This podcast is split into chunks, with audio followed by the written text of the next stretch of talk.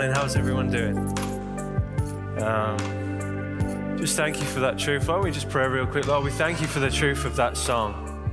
That when we, um, Jesus, who you are, what you've accomplished, what you've done, uh, Lord, we think we can sing about it with such confidence, with such truth. And Lord, it doesn't matter how many times we sing about those promises, about that goodness uh, Lord, it never gets old, never gets tired. It's so good, such good news to us, Lord. So we just thank you, Jesus. There it is. Um, okay, good morning, everyone. Ooh, good morning, good morning. Good morning, everyone. Yeah. Um, trust that you're well. Uh, we're in it to the book of James uh, once again this morning. We've actually got, th- including this morning, we've got three talks left in this series. Um, look, I was preparing for this morning. I just, I really felt that I wanted to encourage you to do something. Uh, you, uh, we, we together has been gone through quite a lot of as a church through this book. We've talked through it bit by bit, and I want to encourage you this week. Grab half an hour. I know it can be hard for some people to even find that in the day sometimes. But, you know, we have lots of time for our cell phones. So, sorry, I'm in Canadian land there mobile phones, and we have lots of time uh, for TV series, binge watching stuff sometimes. So, but just grab half an hour this week, whether it's early in the morning, late at night, whatever it is. Grab a cup of tea, sit down, and just take some time just to read back through this letter. Like, there's so much that God's been speaking to us through it as a church. And I want to encourage you just to take some time and just recap. Because if you're anything like me, you can feel God say something to you about a passage through some words, and then next thing you know, it's Monday morning and you've forgotten what was said.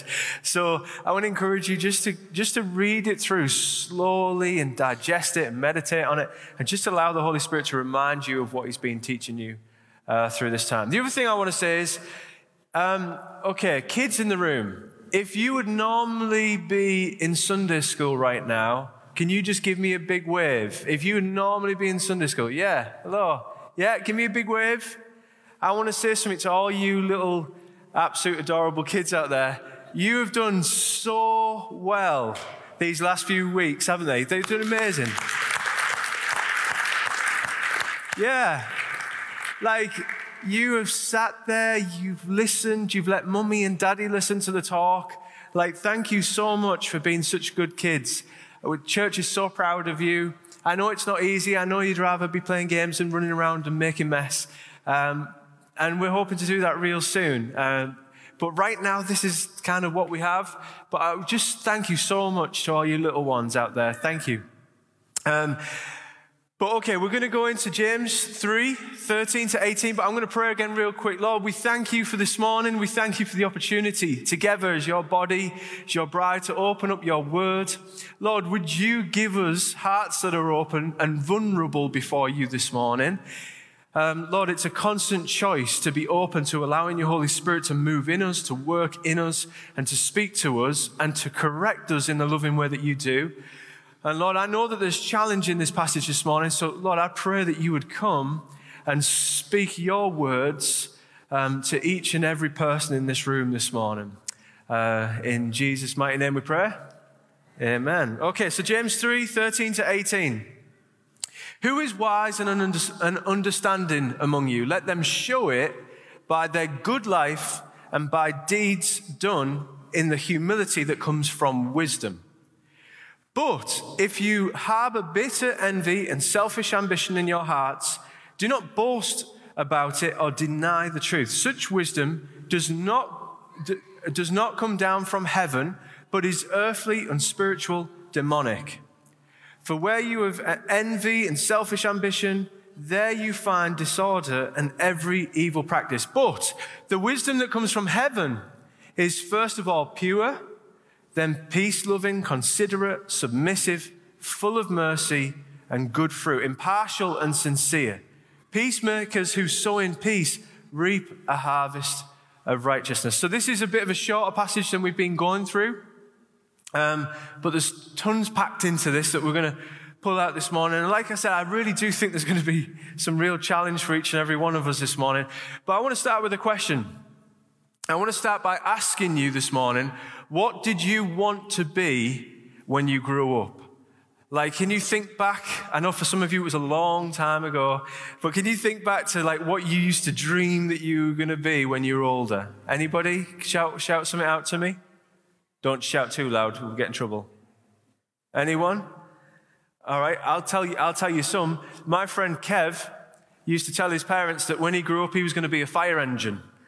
Um, me, myself, I was convinced that went through the normal ones. I was going to be an astronaut. Be great to go to the moon, I thought. Um, then there was a period in my life where I thought it'd be really cool to like watch ti- uh, tigers and lions and study them, big, big cats of prey. I thought they were really cool for a period of time. Then, then I, I thought, well, the natural progression for me is to be a break dancer. I thought I've got the moves, still do. Um, but that was quickly replaced by actually I'm probably going to be a professional footballer because I was so good. Um, and let me tell you, I haven't given up on that dream, actually. So when I get the call, I'll let you know. Um, I had a chat with AC this week, uh, my younger brother, who works in the food bank, and he told me he wanted to be a geography teacher. Very specific. Um, uh, Caroline was going to be a nun. Um, she did actually end up working for the church, so she's close. Um, but you all have, we all have things that we want to be when we're older, don't we? We all have things that we think would be great to be. Um, but I guarantee that no one grew up as a, as a child or even as a teenager saying, when I grow up, I want to be wise. Like, not because that's not a good thing to be, but just, well, what is it, right? Like, what is it to be wise?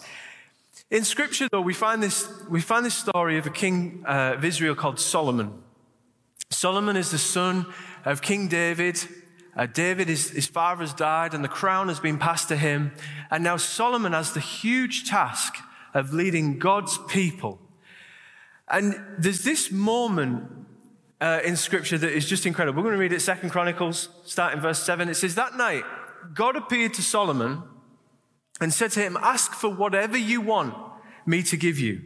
Solomon answered, God, You've shown great kindness to David, my father, and have made me king in his place. Now, Lord God, let your promise to my father David be confirmed, for you have made me king over a people who are numerous as the dust of the earth. Give me, this is what he asked for, give me wisdom and knowledge, that I may lead this people, for who is able to govern this great people of yours? Imagine this like the maker of the universe, the, the, one who put the stars in their place, the one who made the heavens and the earth, he comes to you and he says, he's in conversation with you, first of all, that blows your mind. But he says, hey, like, I want to bless you. What would you like? Right? Like, like, you know, we can all pull out our dreams at that point. Like, what do you want to be when you're older? Solomon responds, like, what a job you've given me. I've got this people to lead, and I want to do it, God, in a way that honors you. I want to live my life in a way that honors you. I want to lead your people in a way that honors you. Would you give me the wisdom and the knowledge to do that well? Like, can we just stop and say, like, what a thing to ask for? What a thing to ask for. Like, this job is so difficult, so vast, so big. And yet I need, I just know I'm so dependent on you to give me what I need to do it. There's this old woodman's proverb that says, you can only get a true measurement of a tree when it's on the floor. Like, so you can only measure a tree properly, check how good the lumber is once it's been chopped down and once it's been felled and once it's on the ground. And I think this is pretty true of people's lives, actually. And I think it's true of Solomon, because when he died, actually, we got a true measure of what he accomplished in his life. His reign over, during his reign over Israel, he thrived as an author, diplomat, a poet, a politician, an architect, an engineer. At the peak of his reign, he was literally unparalleled by anybody else from all of the rulers in the other countries surrounding. For miles around, people would come to hear his wisdom. And he was able to do this because of the gift that God had given him. He'd given him this supernatural wisdom through the power of the Holy Spirit to transform him into the wise king that he became. And by the time he was, he died, he was known f- for miles and miles around for his, for his incredible wisdom. There was no doubt that on that night when Solomon made that request of God, that through the power of the Holy Spirit, God had, had given him a, a heavenly wisdom. a perspective. He'd given him the wisdom that he'd asked for. And how many people in this room this morning just feel like that on a day to day basis? Like Solomon felt in that moment, like life itself is actually incredibly difficult. Like, like just think about all the things that just pile up in your life. To be a good husband or to be a good wife, to be a good son to your, to your parents, to be a good parent to your kids, to be good in relationships, to be good at your job, like just the stuff of life that hits you in the face, like wave after wave after wave after wave. Like that person's upset with you, that person's disappointed with your performance.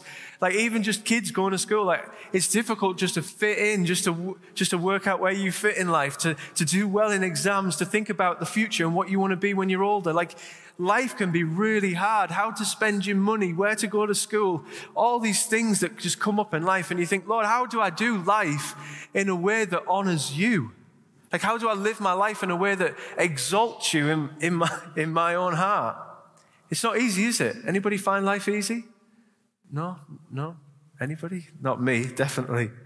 James says at the beginning of his book, James 1 5, he says, Anyone, if anyone lacks wisdom, what should you do? You should ask God, who gives generously to all without finding fault, and it will be given to you. Like it's a promise, like you'll receive it. Just ask for it. If you want godly wisdom, if you want heavenly wisdom, like Solomon, ask for it. God wants to give it to you. And in this section, remembering who James is, right? Like he pulls no punches. He, he's constantly challenging us like, hey, like if, if you're a Jesus follower, if you've chosen to follow Jesus, then don't just say it, but show it in how you live, how you act, how you react to situations. Like live out your faith by loving God and loving those around you. Don't just say it, go and do it, right? You everybody remember that? So with that in mind, James shows us a picture, two pictures, contrasting pictures of what it looks like to be wise, what it looks like when you're living under those characteristics, what it is when you've received heavenly wisdom, and on the other side, what it looks like when you haven't, when you're not living in that, when you're living from your own wisdom, from earthly wisdom. So, wisdom that we're talking about here. So, we're going to look at two pictures, as you would imagine. First is the unwise. We're going to look at what it is to be unwise. He points out straight away two issues that are based in the heart, in the human heart. So when you live an unwise life, there's two things that are going on in your heart, he's saying. The first is, the first is jealousy. The second one is selfishness. And he says, when these things reside in your heart, undoubtedly you're going to show an unwise character. You're going to be unwise in this life and we're going to see certain types of, he says, disorder in that person's life and all different types of evil that come through. So the first thing is jealousy. The, what jealousy is he talking about here? Well, the things that he's referring to, you know, a jealous person, they can literally have in their hands everything they ever wished for. This person can have a good husband or a good wife. They can have a lovely house. They can have loving parents. They can have money in the bank. They can have incredible children. They could have a great job, great car, have the latest phone. You know, they could literally have everything in their hands. Everything. And yet the moment anybody around them has any sort of success in their life, they see it as a threat to them. Like they, they become jealous. They become jealous and envious of that person. It might be that person's getting praise for a good job that they've done. And this person is just simply jealous of what they're seeing. A jealous person can have everything they've ever wished for, but yet still find it difficult to allow others to have any sort of success. And the truth is, when we're jealous, that's the first vice that's in the heart, but it's usually accompanied by this selfish ambition selfish ambition. Someone who's unwise carries this hunger to push themselves to a top of a pile. It's putting aside God's call on my life, putting aside what God's asking of me, putting aside what my wife needs me to do or what my husband needs me to do, putting aside what my children need from me or what work needs from me or the other people around me who really need help need because I have an ambition. I have something I want to accomplish. I need to prove myself because either it's jealousy of what someone else has and I need to get the same, or whether it's just simply because you're pursuing your own needs, your own wants, your own plan. And those are the two things that James says they reside in the heart of someone who's unwise. And out of those things, we see these other things that come out of that, just birthed out of that. So, so we see arrogance, dishonesty, a worldly point of view, unspiritual and, and demonic things come out of that. It brings disorder and every type of evil, he says. Like these are the characteristics that you'll just see in people. And in the wake of someone who's unwise, what we see in, behind them, just left behind them, is chaos, confusion, disharmony, antagonism, and pettiness. I just want you to stop and think for a second. Are you petty? Like, just think about this for a second, because I'm talking to myself. Like, someone, someone cuts you off in, like, on your way to work. Someone pulls out, you think, oh. So you think, you know what, I'm just going to ride their bumper for the, the next five minutes, just to show them that I'm annoyed with them. Are you petty? Do you antagonize people? Do you wind people up on purpose to get your own back?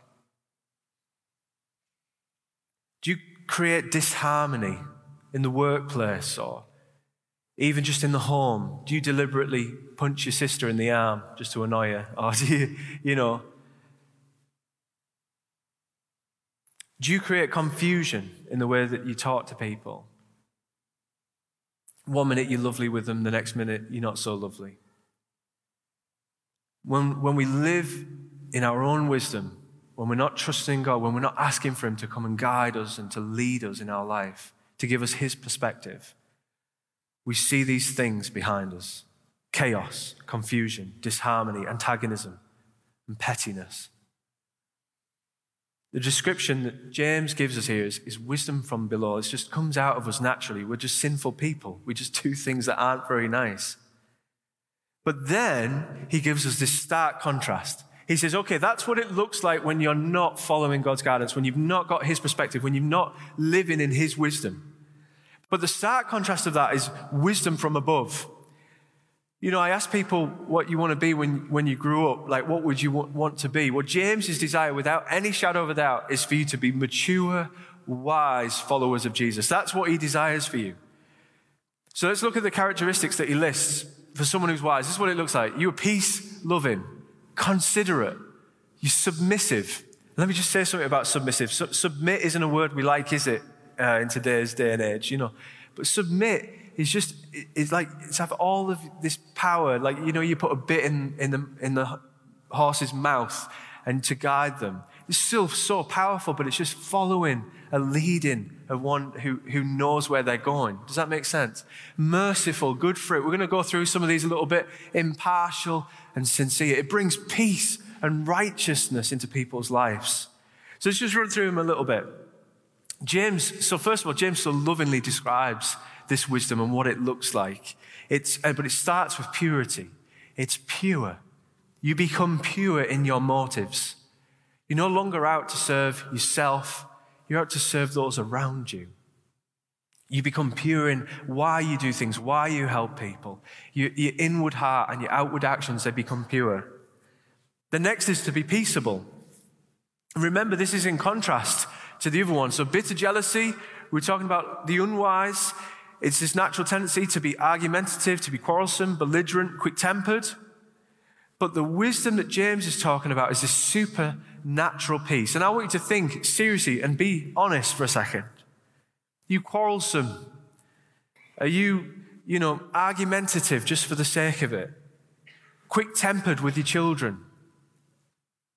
We're called to be peaceable people, to bring a supernatural peace that is given by the Holy Spirit. And a wise person is gentle. You know, in a world where people's rights are violated, like they lash out. Like, so did you hear this story about um, they've had to bring a law in in the US because a guy was walking down the street one day. He has a heart attack. He literally drops dead on the floor, and somebody sees him in the street, starts performing uh, CPR. That's right, the words, isn't it? Starts performing CPR on him. Literally, this guy's dead on the floor. He performs CPR, saves the guy's life, right? The guy comes through it, he's okay because of this person's action, you know, pumping the chest, breathing in the mouth, and saves this guy's life. The guy comes through and he's got a broken rib, so he sues the person who performs CPR on him. Like, we live in a crazy, crazy world where people's rights are violated. They lash out with lawsuits over the most insignificant offenses, sometimes just ridiculous. And, and, and that's unwise to be petty, contentious, selfish, and bitter. But God's wisdom, with God's wisdom, we come at these things from a different point of view. We come with gentleness. Matthew 5, 39 to 40, Jesus teaches this. He says, You have heard it said, an eye for an eye, a tooth for a tooth. But I tell you, do not resist an evil person. If anyone slaps you on the right cheek, turn to them the other cheek also. And if anyone wants to sue you and take your shirt, hand them your coat as well. We want to be gentle people, loving, kind, accepting. We need to be different from the world around us. Next is to be reasonable. Are you a reasonable person? Are you persuade to be reasonable is to be persuadable by other godly people. So here's, here's a scenario to play out with you, and you tell me if this rings any bells with you.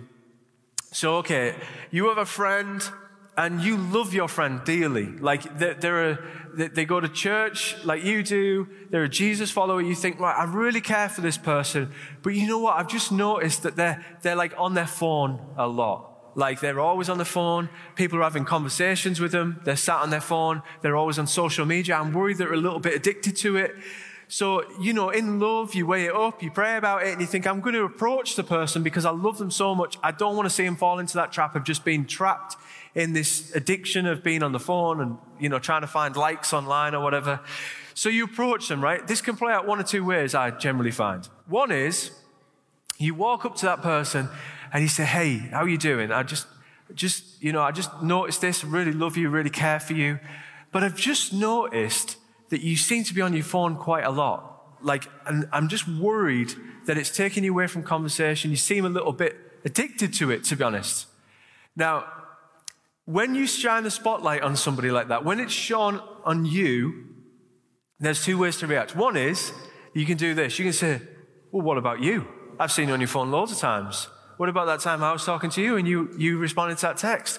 Or, or they go, what about, what, you know, what about Gary? You haven't talked to Gary about his phone use. He's always on his phone. Have you noticed that? Anybody ever had that response from somebody? And you shine the light on somebody and they, they, anywhere else, they want to move it anywhere else. They want to shine it back at you. They want to shine it on that person. They just refuse to like accept or to have the light on them for any moment of time. The second response, the second response to be persuadable, reasonable people. We understand that sometimes people will come and bring things to us because they care about us. Sometimes they'll bring it to you just because they don't like you. But actually, a wise response is to always take it. Even if you dis- even if you know fundamentally what they're saying is just not right, you say thank you. Thank you for letting me know. And you take it away and you weigh it up. You allow other people who you know to speak into it. Hey, someone came to me today and said, I'm on my phone too much. They're worried I'm addicted. Is this true? Now, that people around you might say, actually, I've noticed that too. You are on it a lot. Or they might say, that's nonsense. I don't think you're on it at all, right? You might wait up for one minute. You might wait up for one month. But the idea is, is that we're wise people. We're open to other people in love. That's the important thing here in love. It's not a free for all. In love, people bringing things to us. And actually, wisdom is, means that we're persuadable by other godly people. And the next is to be merciful, looking at those around you with compassion and love. Like we all know about that, right? Anybody who's received the grace of Jesus, we know what it is to receive mercy, to receive something that we don't deserve, even though we don't deserve his love and acceptance. We've received it. We're called to do the same. I don't need to talk too much about that. The next one is to be unwavering to our commitment, to be unwavering people, committed people.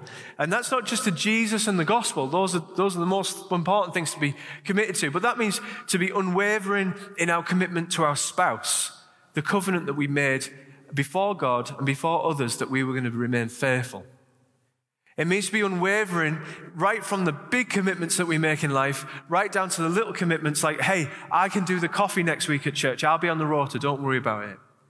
And then not to like that week go, oh, why did I agree to that? I'm just going to, you know, I'm just going to say I'm ill or like get someone else to do it. But we want to be a people who are unwavering in our commitment to one another and to those around us. And the last one is to be sincere and real with people. Um, for a couple of years, I was, I was a youth worker working with Youth for Christ. And the number one rule he always gave us is just be yourself. Don't pretend to be anything you're not, because youth, like literally, like spot it straight away and it just turns them off you. Like they don't want to really talk to you. Just be yourself.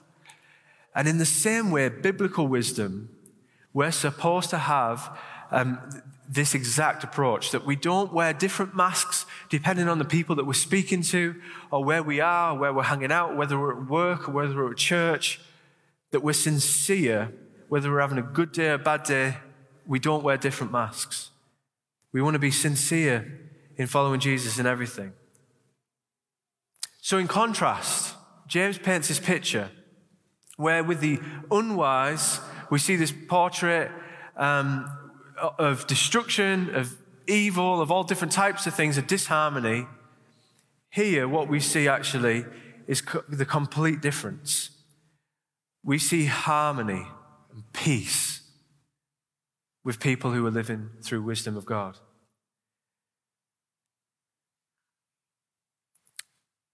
And I want to start, finish by asking you a question. Is your life characterized by the wise person in this picture or the unwise person? Now, is your life characterized by gentleness, humility? Do people know you as a person of mercy, authenticity? Do you act in the same way at home that you do at church, you do with your friends when you're out? Or do you give people different masks depending on your setting? Do you leave joy and harmony in your wake or something very different?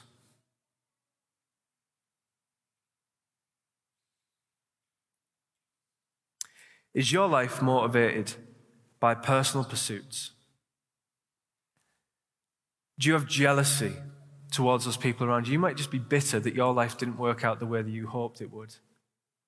And you've just started to realize, actually, yeah, like I do hold things against people.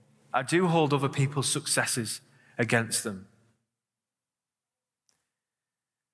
I want to do something real quick. I want us just to close our eyes.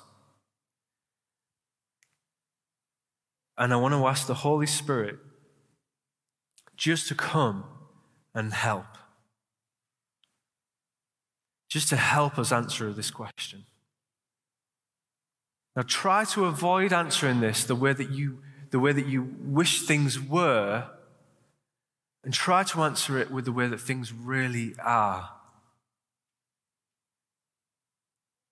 And I want you to picture yourself like almost like a portrait. You've been given a paintbrush and you've been asked to paint a picture of yourself.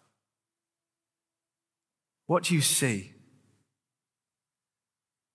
What would your wife paint of you?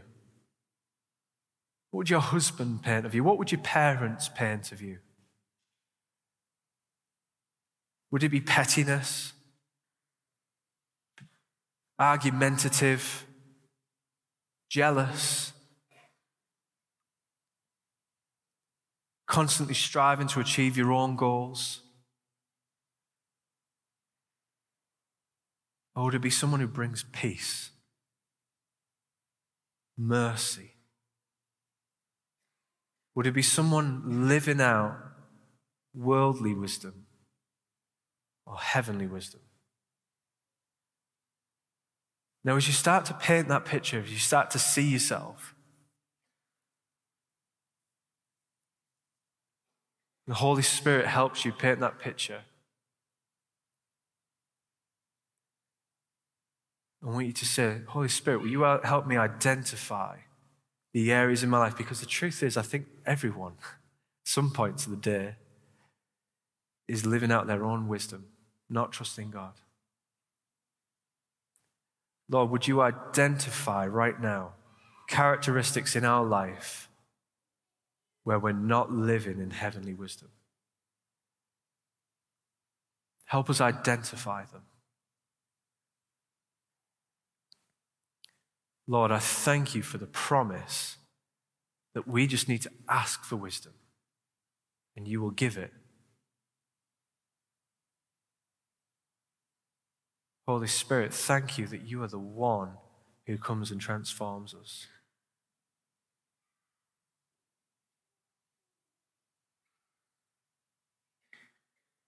Do you need to mend a particular relationship? Someone you need to say sorry to? Somebody that you need to forgive? Do it.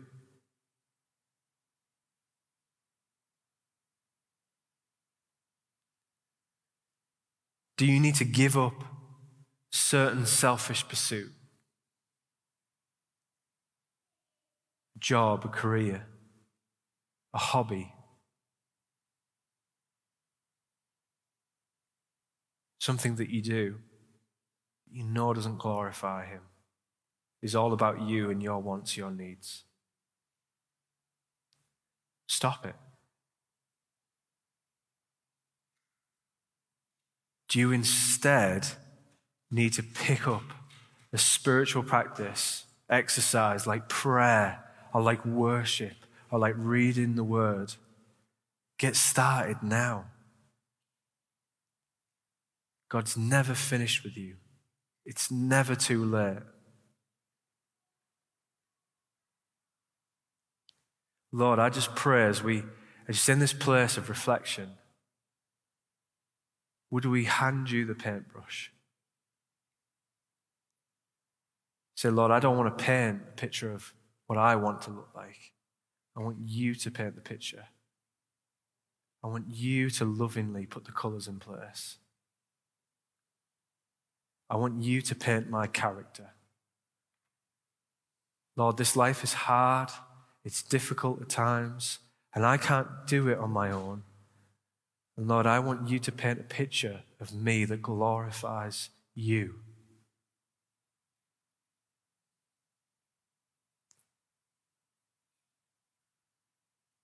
And as he paints that picture, that portrait of you, just stroke by stroke of that paintbrush, he's just transforming you into who you were always meant to be.